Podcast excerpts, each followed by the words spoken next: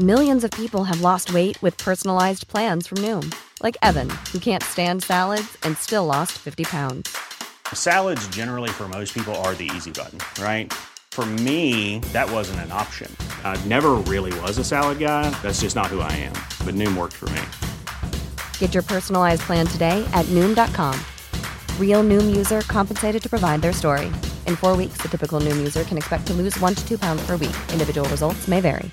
Burrow is a furniture company known for timeless design and thoughtful construction and free shipping, and that extends to their outdoor collection. Their outdoor furniture is built to withstand the elements, featuring rust-proof stainless steel hardware, weather-ready teak, and quick-dry foam cushions. For Memorial Day, get 15% off your Burrow purchase at burrow.com slash ACAST and up to 25% off outdoor. That's up to 25% off outdoor furniture at burrow.com slash ACAST. Hey, it's Danny Pellegrino from Everything Iconic. Ready to upgrade your style game without blowing your budget? Check out Quince. They've got all the good stuff shirts and polos, activewear, and fine leather goods, all at 50 to 80% less than other high end brands. And the best part? They're all about safe, ethical, and responsible manufacturing. Get that luxury vibe without the luxury price tag. Hit up quince.com slash upgrade for free shipping and 365 day returns on your next order. That's quince.com slash upgrade.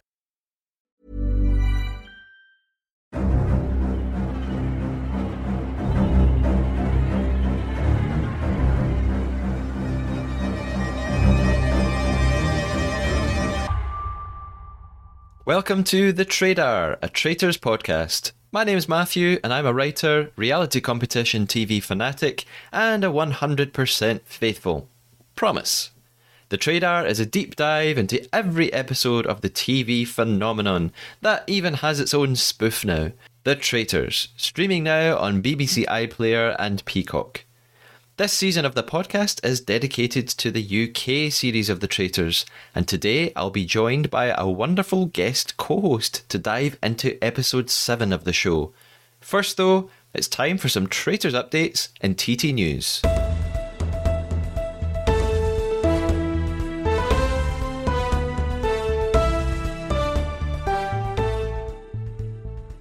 Comic Relief's Red Nose Day special aired on BBC One on Friday, the 17th of March, and included a hilarious sketch dedicated to the traitors. Comedy legend Dawn French, playing Claudia Winkleman, was joined by various surprise stars including Alison Hammond, Stephen Merchant, Rosie Jones, Danny Dyer, and cameos from Maddie and Wilf from the UK Traitors. The 10 minute sketch was great fun and included a couple of niche references that fans of the Traitors will appreciate. I'll put the link in the show notes, and of course, it was all for a really worthwhile cause, so please consider making a donation of any size to Comic Relief after you've watched the sketch. Reportedly, the BBC are already making big plans for the next season of The Traitors. Just as shows like Strictly Come Dancing have their own companion shows, for Strictly it's It Takes Two, The Traitors will apparently have its own spin off to interview murdered and banished players and interview celebrity guests about their thoughts on each episode. The Daily Mail, yes, I'm sorry I'm resorting to this hideous publication for my news, but I need to deliver, has reported that Rylan Clark and comic Judi Love are being lined up as hosts of the show. Both already appear on various BBC shows, so this doesn't seem too unrealistic. I just hope that if they're looking for traitors, fanatics, and experts, they contact me ASAP. Lastly, a new traitors related reality show to look out for. Studio Lambert, who produce The Traitors, have launched Rise and Fall, a UK based reality series where players are split up into two groups the rulers and the grafters. Traitors and Faithfuls, anyone? Channel 4 reports that through a series of games and challenges, those in power will be responsible for making decisions which affect those who have none, whilst those without power will have to compete to build favour with those at the top. In a unique game packed with drama, betrayal, and power plays, players will have opportunities to rise and fall, from having everything to having nothing. The cash prize starts at zero and only builds if challenges devised by those in power are completed by those who are not. This sounds exactly like the kind of show Traitors fans will love. And if you're in the UK, you can check it out on Channel 4 beginning on Sunday, the 19th of March. It's now time to meet my co host for this episode, who's going to deep dive into episode 7 of The Traitors UK with me.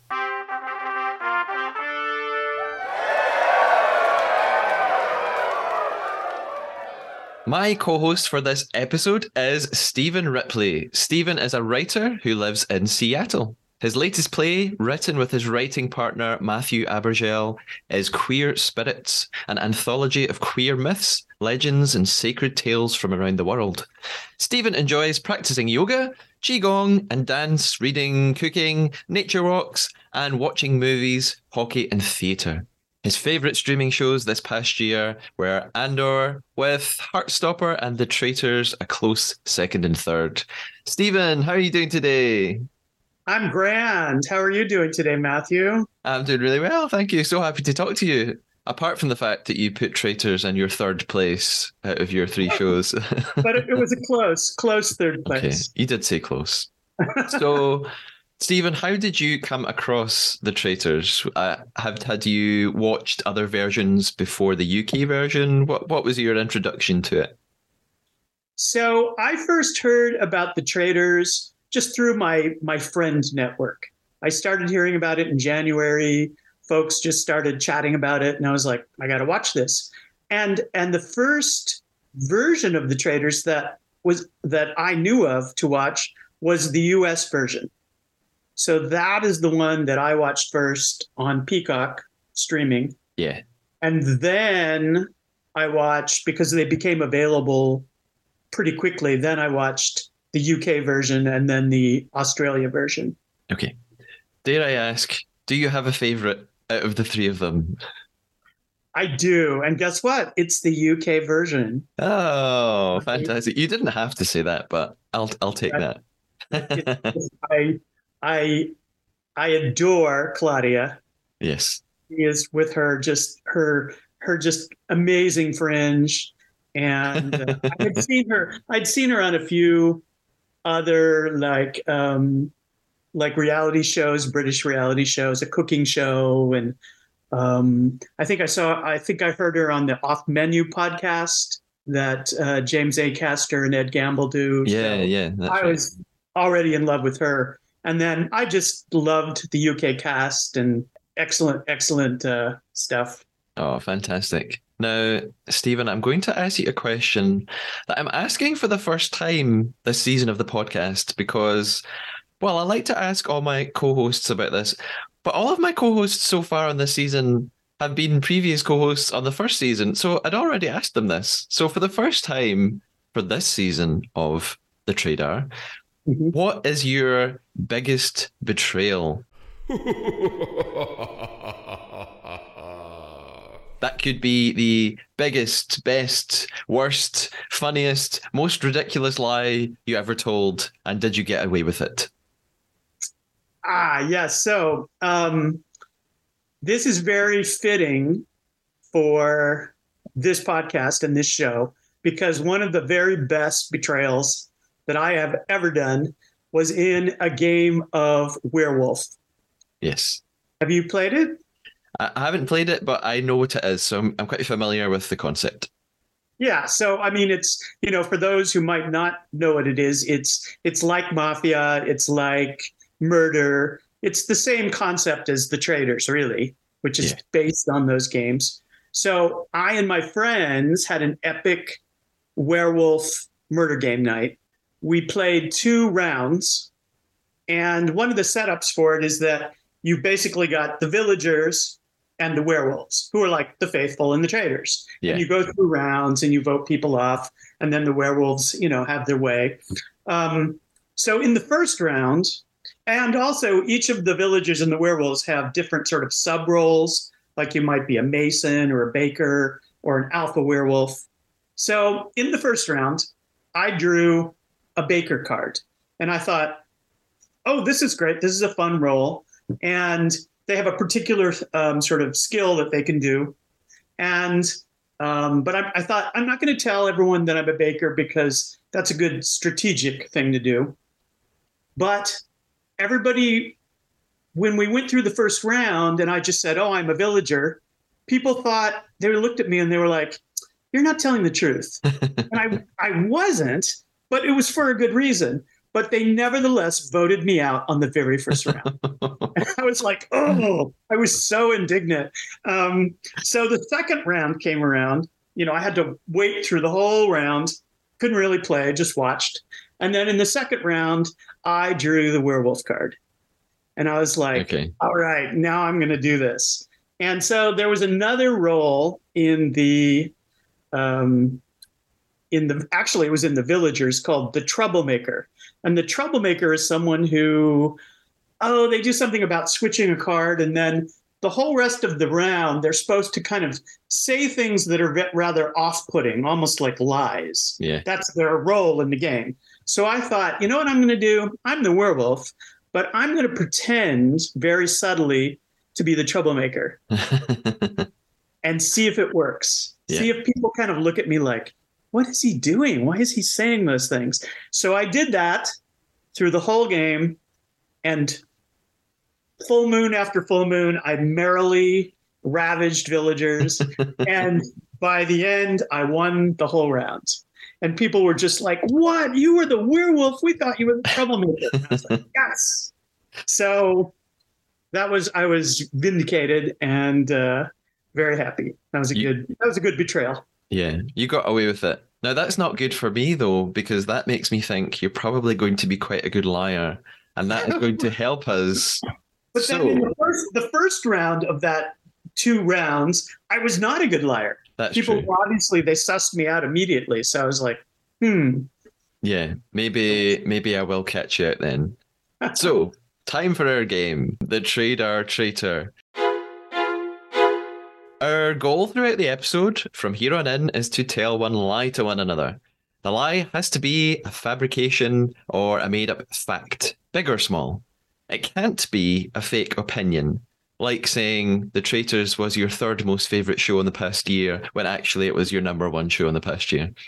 At the end of the episode, we each have to put our traitor hunting skills to the test and decide what we thought the other person's lie was. Steven, are you ready for the Traidar traitor? I am ready. Thank you. And are you ready to talk about episode seven of The Traitors UK? Let's go.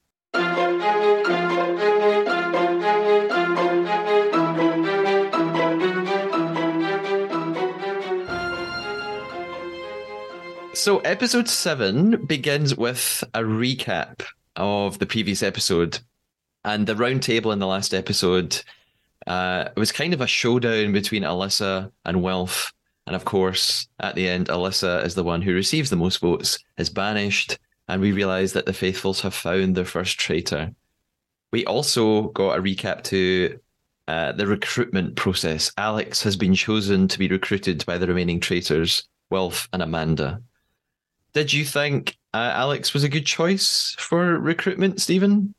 You know, I did. I I I watched the sort of tail end. I watched the sixth and the seventh episode, sort of prepping for this, and kind of heard their their their thoughts about it. And I thought, yeah, that's a good choice. It's not the choice I would have made, but I thought she was a good choice.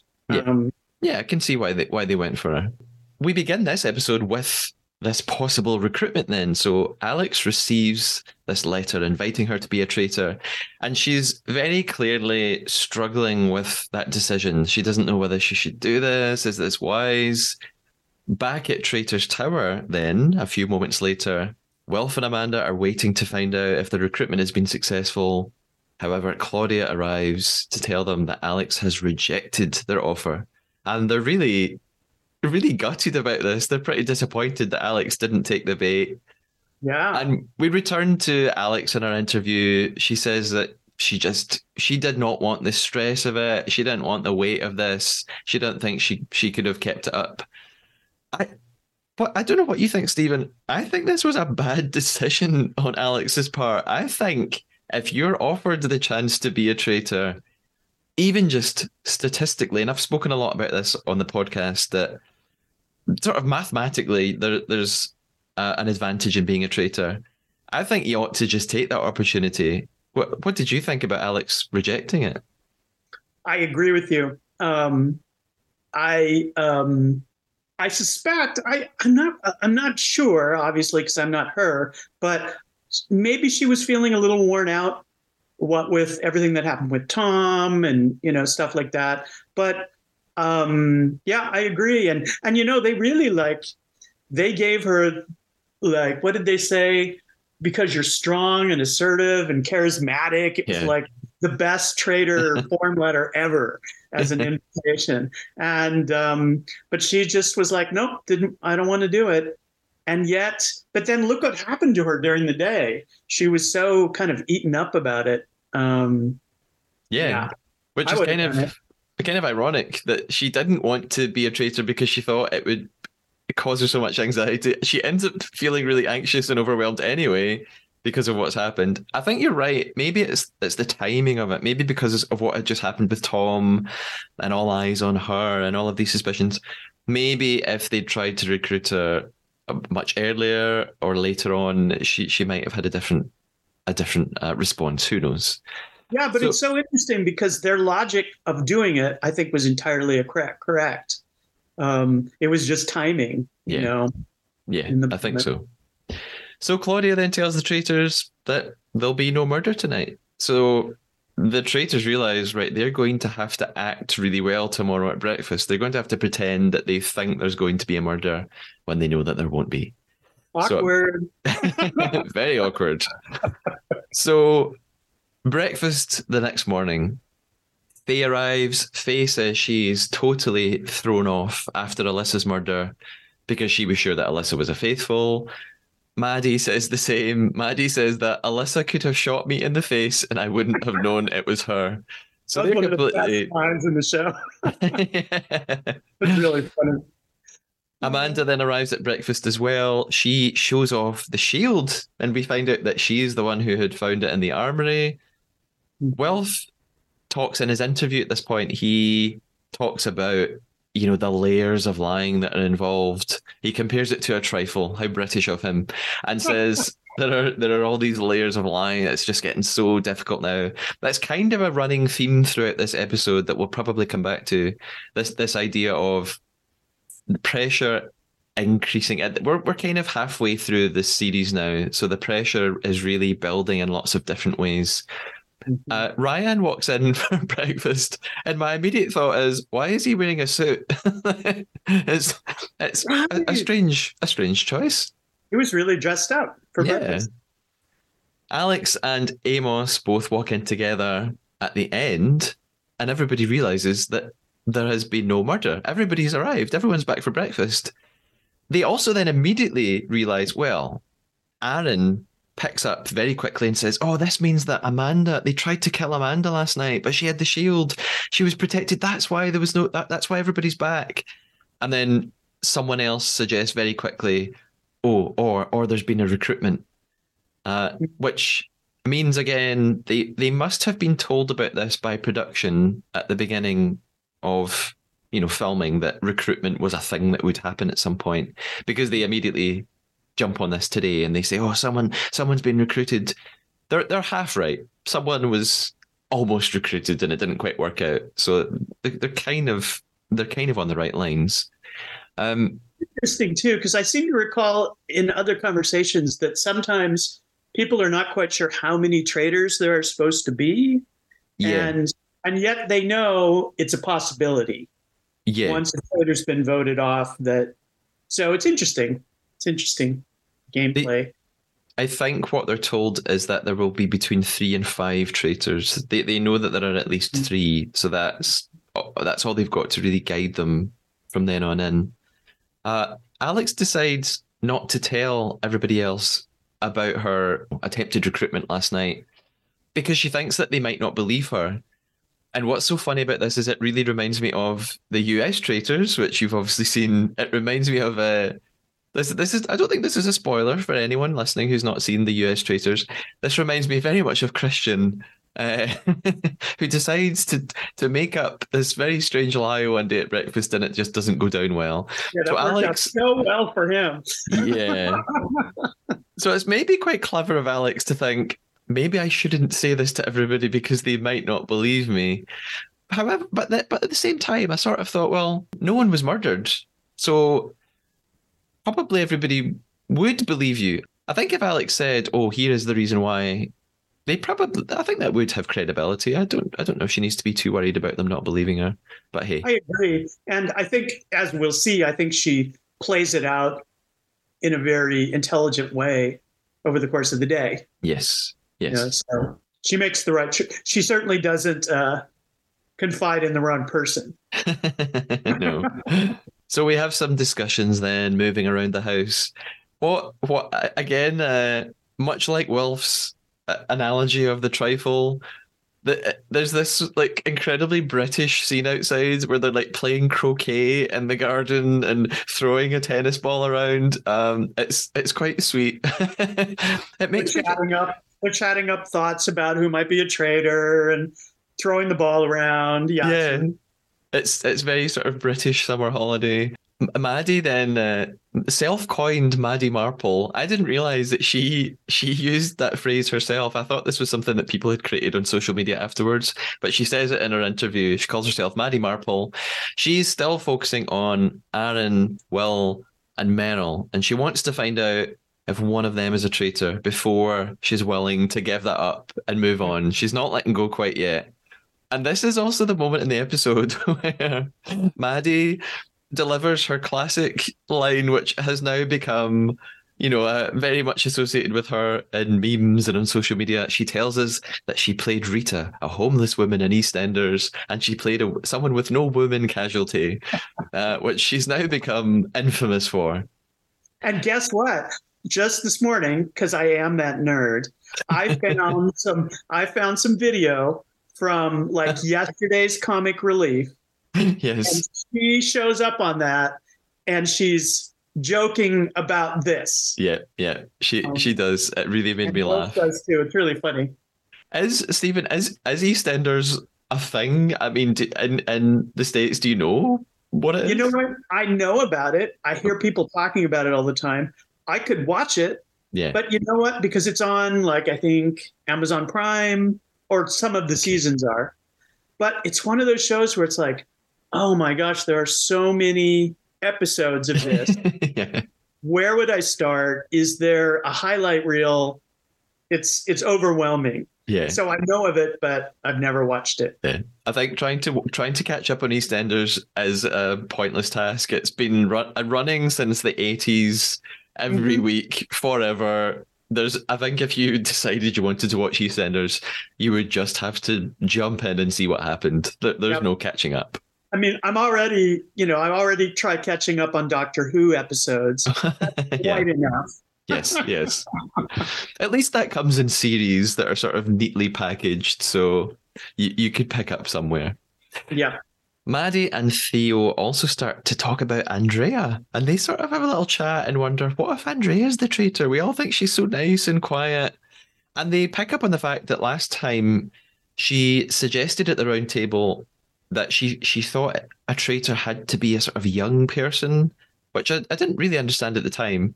But they're wondering, did she throw that theory out there as a distraction because she's not necessarily a younger person? So, so you know, she's Andrea's on their Traidar right now. Amos then says this funny thing. He says, "I I won't vote for Andre- for Andrea no matter what, because him and Andrea are really close." And I I just think you can't do this in this game. You can't. It doesn't matter how close you are to people who you've become best friends with, and we've seen this in the US traitors. How how damaging that can be. Doesn't matter who you think your friends are. You can't trust anyone. And you certainly can't pick someone and say, I am never going to vote for that person. I mean, he's right. I mean, we know that Andrea is faithful as viewers, so it's fine. But yeah, it's, it's a risky it's a risky strategy to adopt to decide on people that you just think I'm, I'm never ever going to put their name down. What do you, what do you think of that, Steven?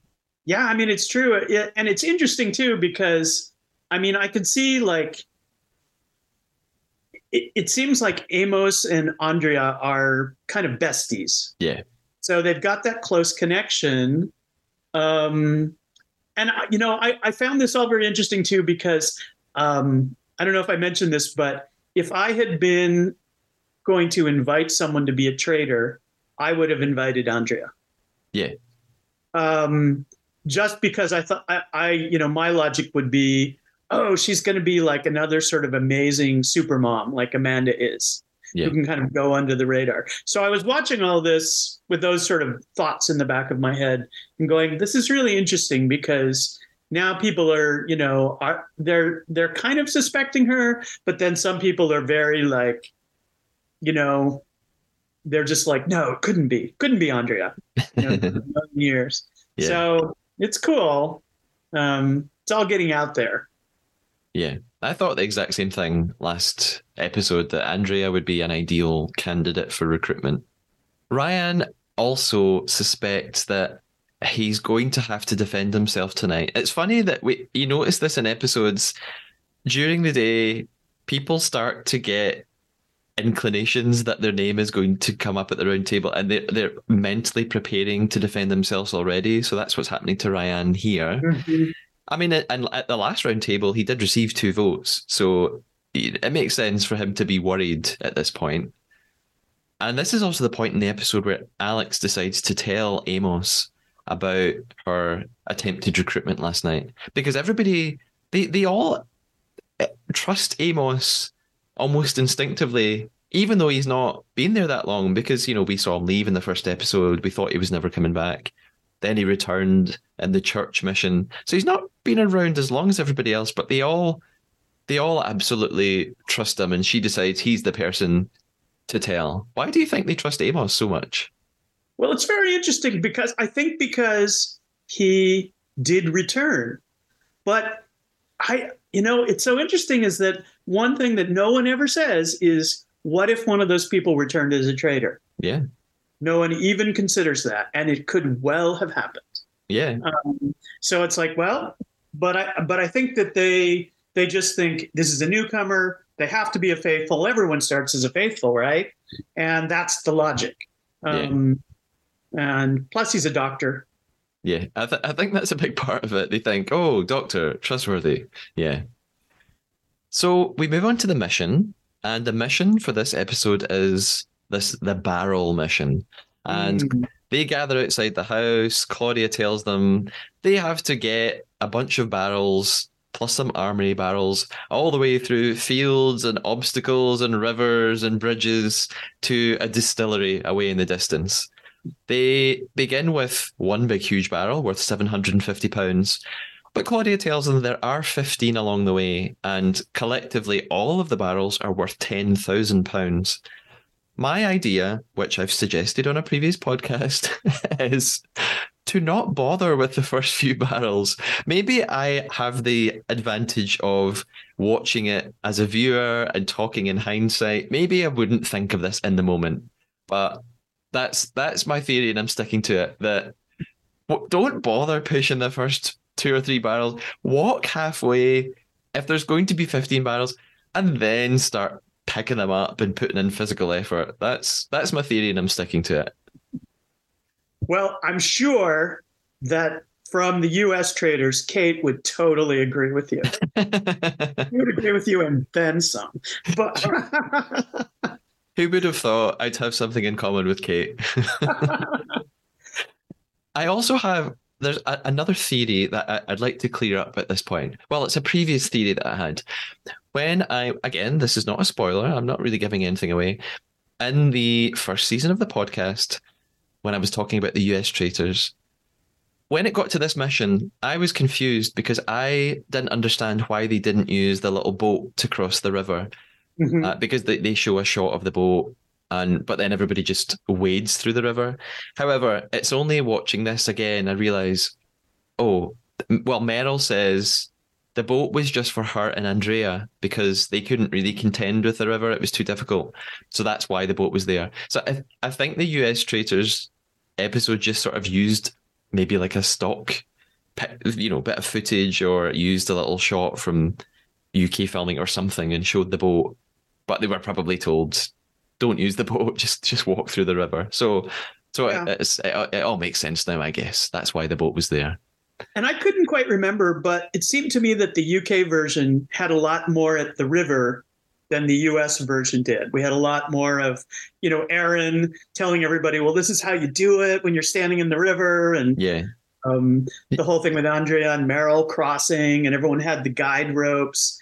Um, I have a note here that it reminds me of the scene in The Hobbit when the dwarves and Bilbo are trying to cross the enchanted river in the forest. Was like, this is really, this is really cute. Yeah. You know, Very much like that. um, it's very super teamwork.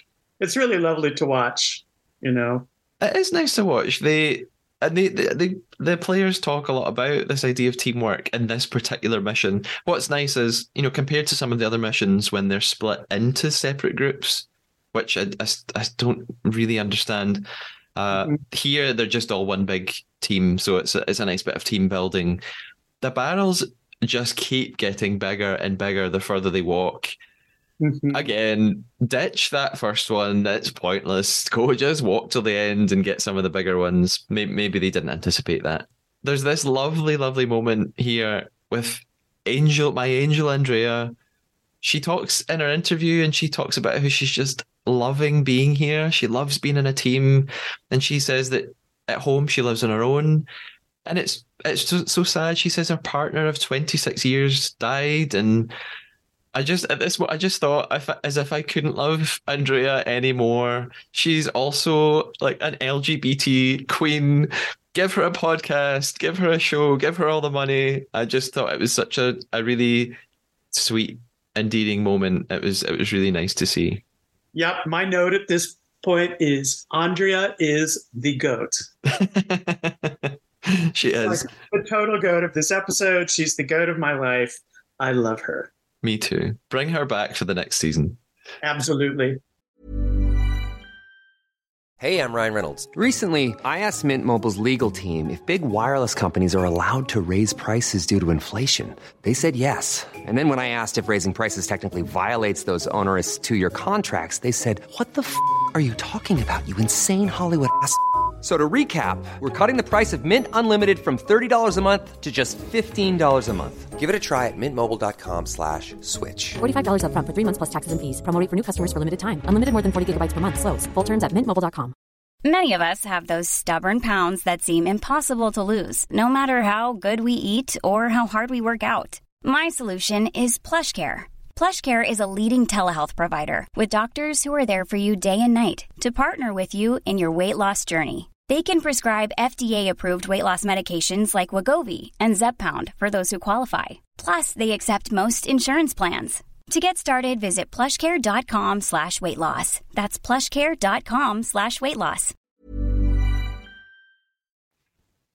The the mission the mission looks it's really physically demanding. Like this isn't they're not kidding around. They are sweating, they're panting, they're stopping to take breaks. Even Amos and Amos looks like so sort of buff and obviously works out and very, very, very handsome.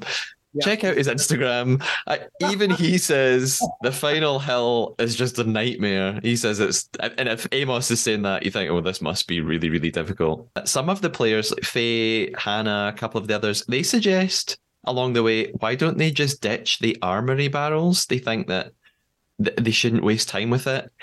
And Alex becomes a little bit suspicious of that because she sort of thinks that's what a traitor might say. A traitor would want us to not get any shields. Uh, what what would you do, Steve? Do you what do you think? Should you should you ditch the armory barrels and just go for the money, or are the armory barrels worthwhile? If you were a player, what would you want to do? If I was a player, I would want to try and get as much as we could. Um, and that is why I would even go back and say, hey, that first barrel at the very start, let's just push it down the hill. Let's kind of build our muscle memory up. Let's just get everything we can. And I think in the end, they kind of do. So, Yeah. you know, it was funny because like she brings this whole thing up of I'm on the watch for people who are look like they don't want the armory ba- barrels, but then she just kind of lets it go, and then they get the armory armory ba- barrels in the end. So the whole thing, I mean, they just, you know, they argued about it, but then in the end, they got as much as they could, and they got like two of the biggest barrels. I think they made like I don't know over eight thousand pounds. Yeah, um, yeah. They did a great job. Um, So in the end, it was all about teamwork. Yeah, absolutely. Yeah, you're right. That discussion sort of didn't really come to anything, did it? The final push up to that distillery just looks so grueling. Again, they're, they're, when Claudia's sort of trying to talk to them and gather them around, they're just lying on the ground. uh, and Andrea even looks, she gets a bit upset because it was so difficult. So apparently, they finish this mission with two minutes and nine seconds remaining. I'm going to go into conspiracy theory mode again and suggest that maybe, maybe the timers are fake. I don't know if they are or not. It's just a suggestion because I think they've put in so much effort. It would be really bad TV to then not let them win. That's my theory, that it would just make terrible TV. So maybe the producers just think, do you know what? We don't care how long it took them. Just let them get all these stupid barrels and we'll pretend and also, they had two minutes. I quite agree with you. And I'm sure there was lots of editing magic. Um, yes. They may have gotten some of those barrels over the finish line at nine minutes until, you know, and they just put it all together and they throw it in. It's all good. It's good TV. It is. It is. So at the end of this all, whether or not it's real, they, like you said, they raise over eight thousand pounds. They have eight thousand four hundred pounds, which means the total prize fund at this point is sixty-five thousand one hundred pounds. Plus, they got three armory barrels, and they decide on Andrea, Faye, and Theo to have these passes for the armory. Uh, it's not very clear why they choose them, and I'm not sure why they chose them. Why do you think they chose them? I had no idea. they they all seemed I think we missed some conversation because they all seemed very clear about it. Yeah. Like everybody was like, "Oh yeah, Theo should have one," and it's like, I mean, sure, why not? But we didn't really find out why. Yeah, I think um, their theory. Th- they must have chosen them because they. It suggests that the other players all think these three are very likely to be faithfuls. It suggests that these are the three mm-hmm. most trustworthy people who would be likely to need them therefore they don't think these three are traitors. Uh, but again, yeah, it doesn't. We don't really see those discussions. It's very, very quick. Yeah, and at least that's how they feel today, because tomorrow could be a whole different story. exactly. Everything changes uh, day to day in this show. so, in the jeeps on the way back to the castle, the discussions seem to center around the idea that at this point, nobody knows who to trust. Everyone just seems at a bit of a loss. It seems like there is general confusion amongst the contestants. Faye does bring up one thing though, and she's right. She says, well, remember, no one was murdered last night. If no one was murdered, something happened. There must be some reason. And we know, yes, it's because the traitors tried to recruit someone. And mm-hmm. this is, I, I should have, I, Faye is going to be a guest on the podcast. Uh, if you've been on social media for the Traidar, awesome. you'll have seen that. I recorded that with Faye yesterday, but it'll appear on a. a will will that will be on the podcast a little later on in the season. But I, I get I didn't ask Faye about this. I missed my opportunity. So it's one of art, the soundest pieces of logic presented in this episode. It's like, yeah, exactly. You know. Yes, and they they will find out the truth uh, fairly soon. And in the armory, Faye wins the shield, and I did ask her about this. And they all agree to do this thing that they've done so far, which is that they won't reveal who found the shield. They'll just agree as a team to not say anything, which gives them this sort of group immunity. And as mm-hmm. I've suggested a few times, this is great for the players, but it, it's kind of a missed opportunity for the TV show. I think the producers probably don't like that the players do this. And I think that probably moving on in future seasons, they'll change how the armory works. Uh, uh what What are your thoughts on that, Steven? Um, yeah, I, I I think that you're right. I think they will change it, and I wonder. Um, you've seen the Australian version. Yes. You know, in the Australian version, I don't think this is a spoiler. They the shield um, how you earn a shield is a separate challenge yeah. from how they earn money. So there's no hiding who wins it. Yeah. And I think that, and it's also a little different because you win it and then it protects you from both murder and banishment. Yeah. So it's a very different dynamic. And I wonder if they'll adopt it um, yeah. or something like it. I, that's, that's, I would predict that. I, I think that's probably likely to happen.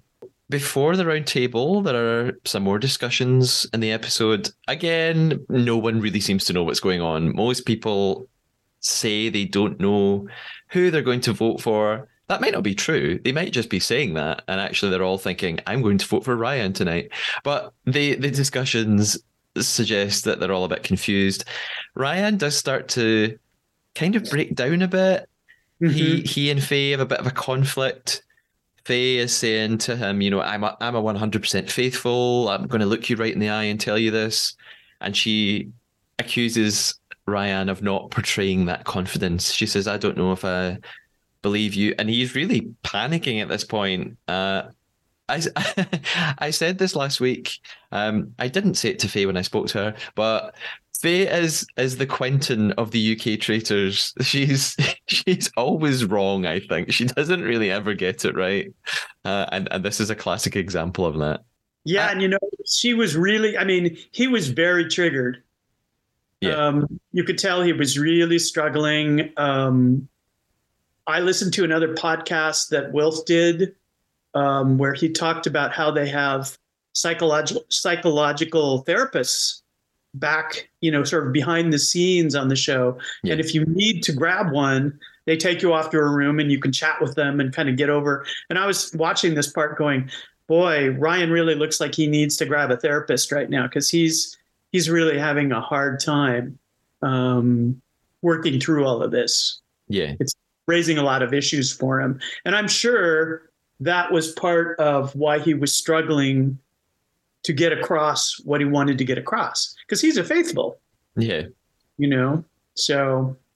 Yeah, it must be so infuriating when you're a faithful, you're being accused, and you can't really prove you're a faithful other than you know through you, you can only try to convey passion and can you know convey your conviction but there's there's not really anything you can actually provide that's empirical evidence you know all, all you've got to go on is your word and whether or not people believe the way you're speaking and, and uh, so you know it must be it must be really tough yeah and it felt like that was kind of a main theme of the roundtable tonight yeah that was coming up a lot for a lot of people.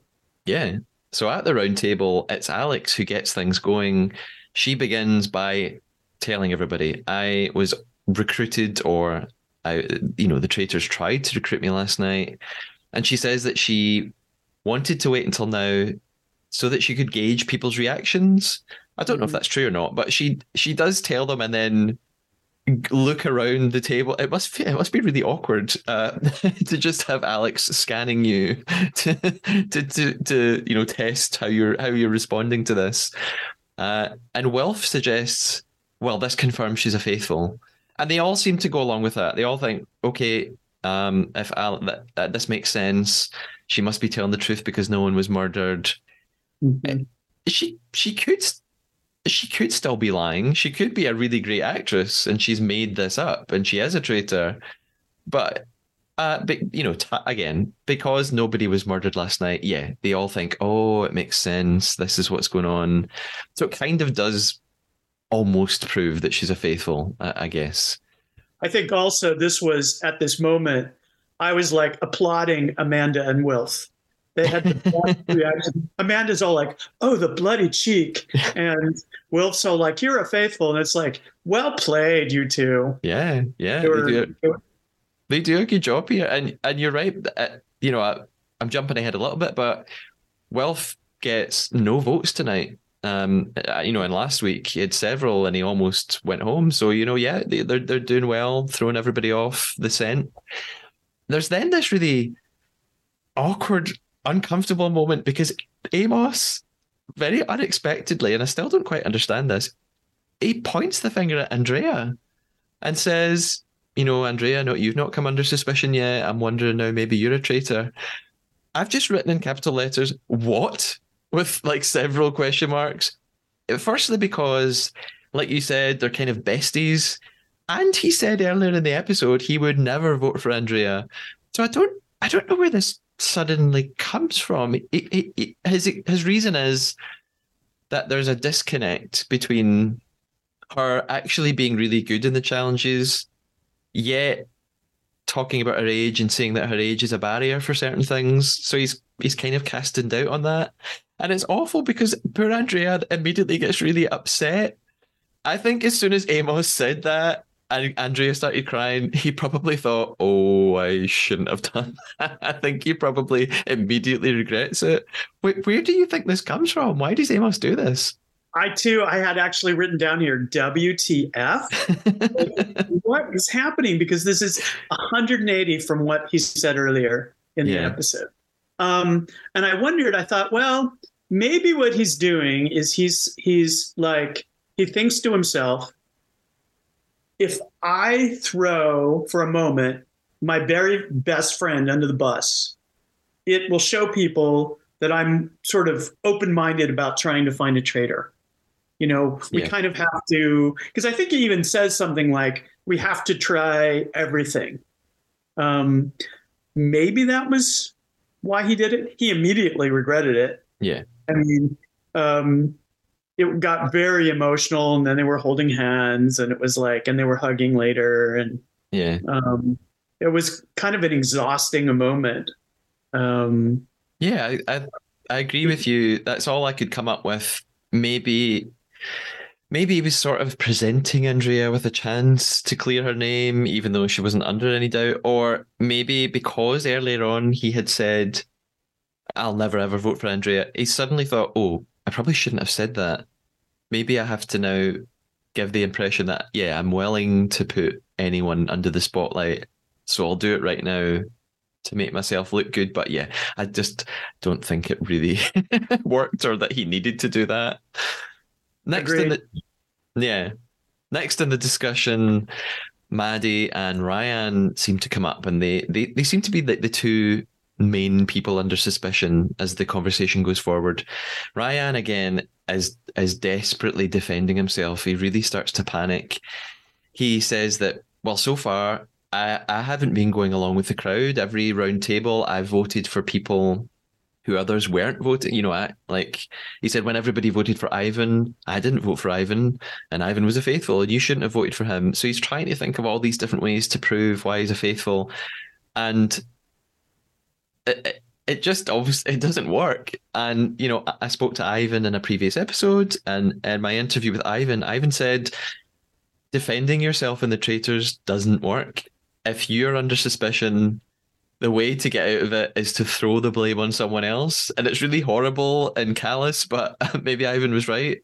And I guess Ryan doesn't doesn't do that. He, he he defends himself desperately, but doesn't suggest anyone else. And and maybe that doesn't go in his favor.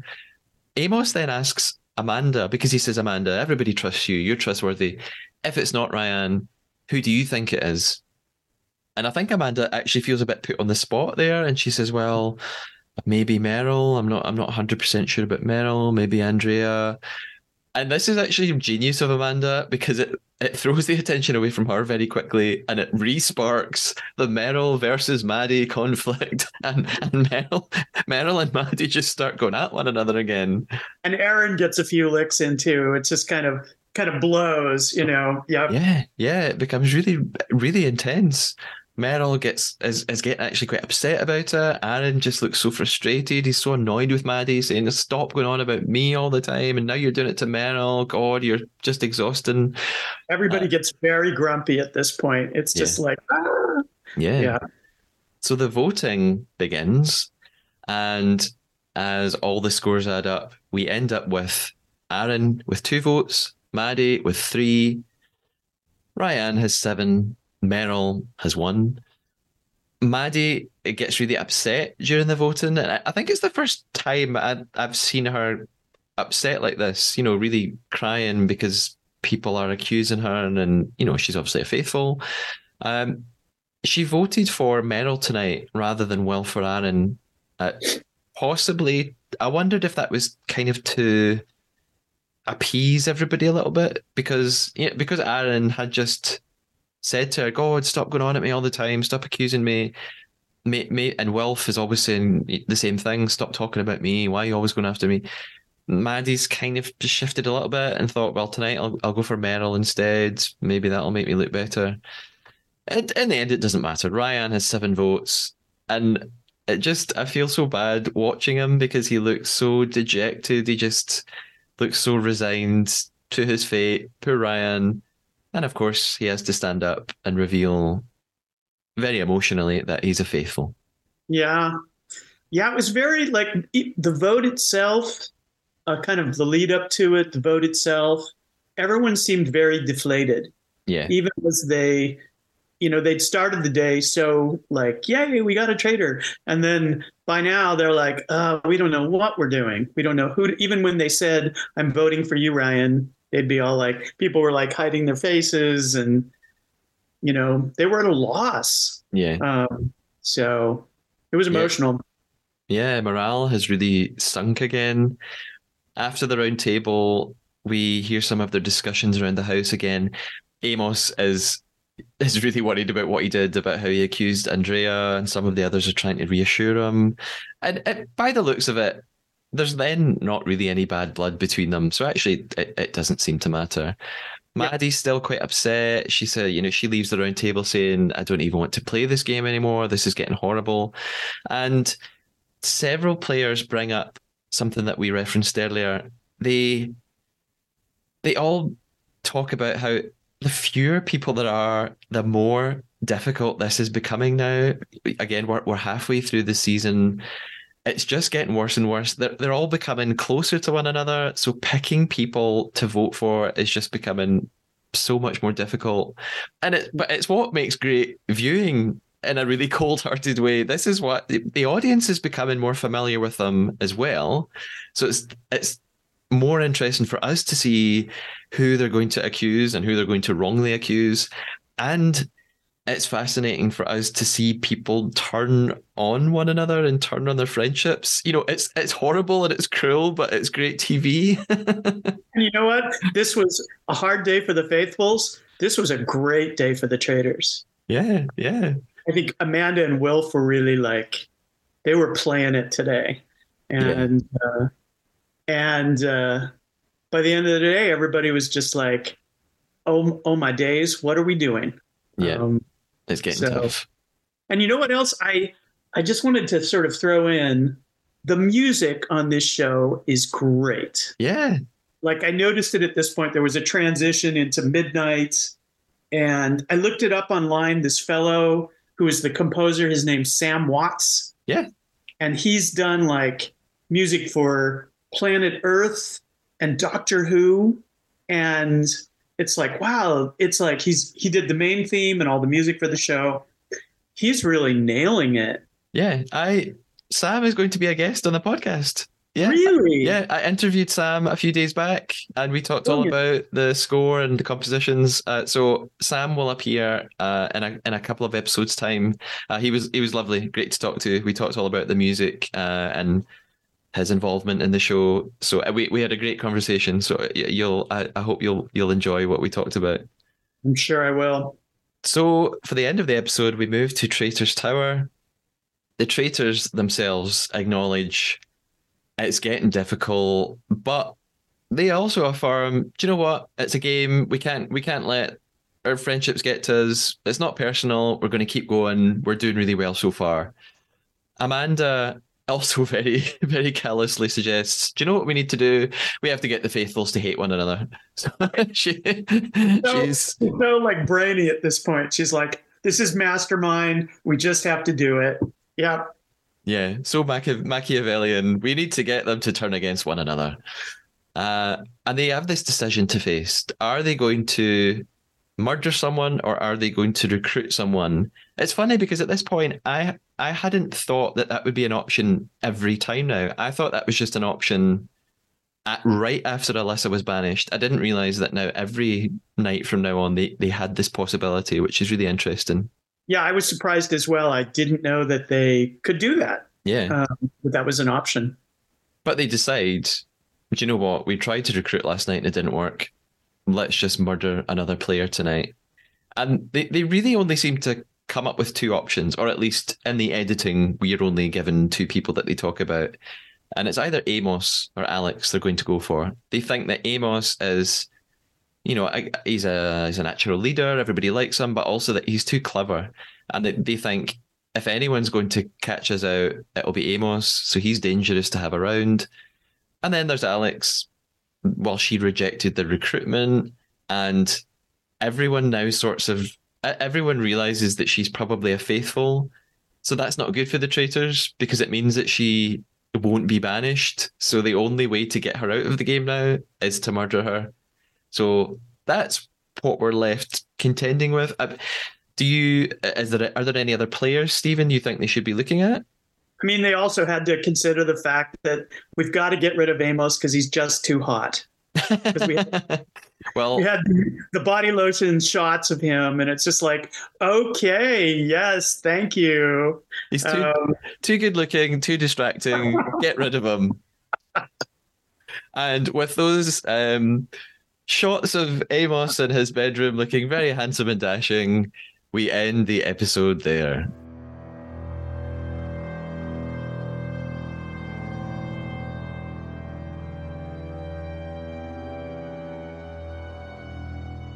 So, Steven, overall thoughts on episode seven of The Traitors. What was your response? Um, this was a banger episode. Um, I um, it went through a lot of like sort of um, peaks and valleys for the players of yeah. their emotions. And as I said earlier, uh, you know, it it ended up being uh, a really difficult, challenging day for the faithfuls, and through some very good gameplay, a very good day for the traitors. Um, yeah. You could really see Amanda and Wilf. They sort of set their goals at the beginning or the midnight before, I guess, and then kind of played through the day. Um, and nobody had any real gaffes, and they just sort of dealt with the situations as they came up. Um, and so that was really fun to watch. And um, also, I must say, the barrel challenge is absolutely my favorite challenge. it's a good um, one. Yeah, it's a really good one. So there were a, a couple of times uh, in this episode I, I, made jokes about you know how how British some of it was. You mentioned at the start of our discussion that you really liked the UK version. You preferred it out of the three that you've seen. I wonder maybe what what do you think it is that why why do you why did you like the UK version of the show so much? Well, I am a UK fan. I'm I'm I'm a UK stan. Uh, so that's part of it. Um, and um, I really, you know, because I had watched the US version first and then I watched the UK version, I kind of got to compare them. And one of the things I really liked about it is I I actually liked a group of people who I didn't know any of them and yeah. there was no Bravo, there was no reality TV layer. I just enjoyed getting to know everyone kind of revealed bit by bit.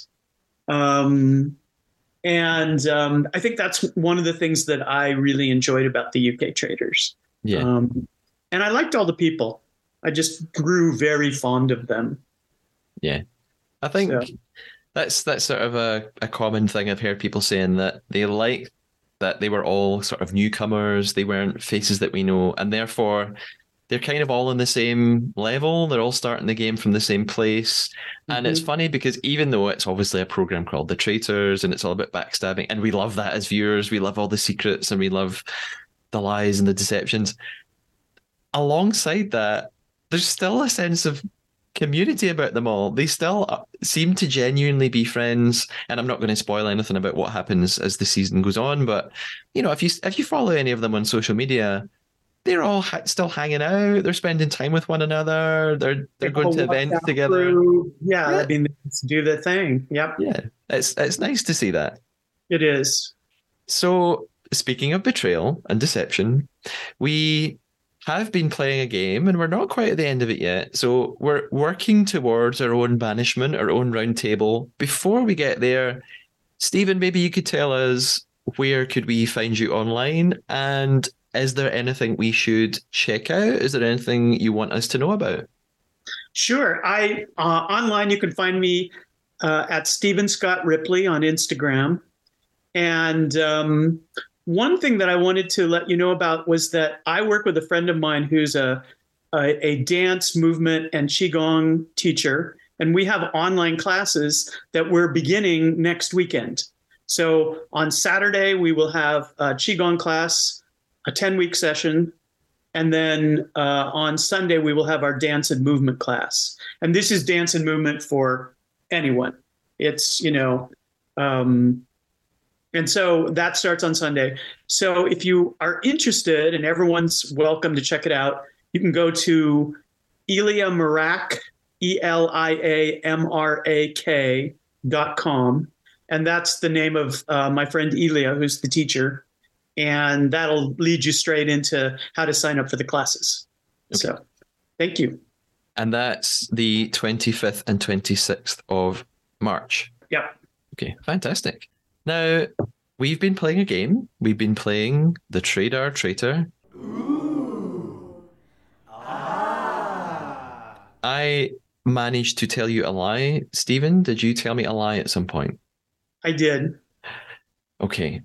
I I'm going to try and guess your lie. Although I have to say I am stumped. I sometimes during the episode I forget about the Traidar traitor and I get to the end and I think, oh God, I, I wasn't paying attention. What were they lying about? All the way through this discussion, I was actively thinking, when's he going to tell a lie? What's he lying about? And I still couldn't come up with anything. There is one thing you said that I wrote down. So I'm going to have to guess this, although I don't think it's right. You mentioned unless unless unless everything you just told us about the classes next weekend was a complete lie, but I don't think it is. you mentioned you listened to Wilf on a podcast. Is that a lie? No, actually, that was the truth. He was on a podcast called The Stress Sessions, and uh, yeah, it was. It's a great. You should listen to it. Um, so that was the truth. Oh yeah, uh, um, you got you've got it right. And in that case, what was your lie? I I just threw it in um, with apology to Sam Watts. He did not do the music for Doctor Who. He did the music for the Sarah Jane Adventures. She, you know, I should have known that because I spoke to Sam. I thought and, you were going to get me because you mentioned that, and I was like, okay. I knew he'd done the Sarah Jane Adventures music. I was just so excited that you'd mentioned Sam that I was thinking, oh, I need to I need to explain that I spoke to Sam. I then didn't hear you mention Doctor Who or pay attention to it. Oh, I let my own excitement get to me. And it was a little one too. I kind of slipped it in. uh, Steven, any idea what I may have betrayed you about? What did I lie about? I have absolutely no idea what you lied about. not not a clue, not a Scooby Doo. Okay. Shall I reveal? I snuck a lie in the middle of something that was true. Uh, it was about Faye. I said that I Faye is going to be on a future episode of the podcast, which is absolutely true. However, I said that I have already recorded it and I interviewed her last night. That's not true. I, I haven't spoken to Faye yet. We're going to be speaking next weekend. So I had this whole image of you like, wow, Matthew's been so busy. He talked to Pam, he talked to Faye, he talked to Amanda earlier, he talked to everyone. Is yeah. there no one Matthew doesn't talk to? no, Faye, Faye's next weekend. I did speak to Sam though a, f- a few days ago. So when that came up, I thought you would think that was what I was lying about, but it, it was just a coincidence. I, it's true, and I really did speak to Sam. So and of course, at that point, I was all like, "Oh, he talked to Sam. He's going to catch me out." what a tangled web. Steven, thank you so so much for joining me today on the Traidar. I hope you've had a good time. I have. Thank you so much for having me. I love this podcast. Thank you. Oh, thank you. I will talk to you soon. It's been great. Take care. Bye bye. Bye bye. Hello, Traidar listeners. I hope you enjoyed this episode with Steven and I. You should go give him a follow on Instagram and check out the dance and Qigong online classes he told us about. I'll post the link in the show notes. A reminder that you still have time to send me your questions for Faye from the UK show. You can get in touch with me on Twitter at the Traidar Pod or Instagram at the Traidar Podcast, or you can email the Traidar Podcast at gmail.com. It would also be great if you could subscribe, follow the podcast on the platform you're using, and even better, please leave a review. Five stars, obviously. The more reviews and subscribers, the more easily other fans of The Traitors will be able to find the podcast. We're just over halfway into the podcast season now, and I have new guests lined up for every remaining episode going ahead, including composer Sam Watts and, of course, contestant Faye, plus other guest co hosts. It's going to be a great ride to the finale. Until next episode, stay faithful.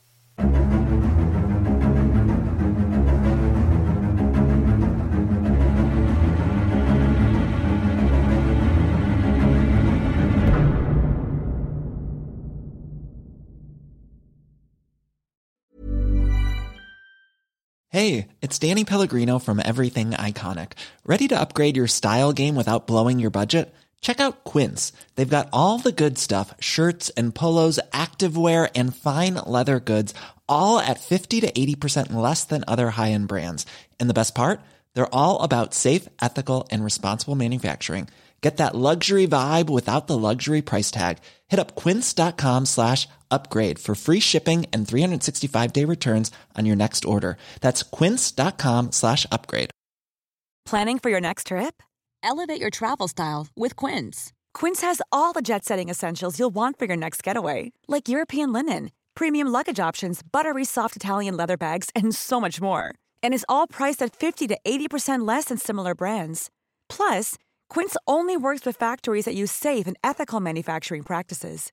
Pack your bags with high-quality essentials you'll be wearing for vacations to come with Quince. Go to quince.com/pack for free shipping and 365-day returns.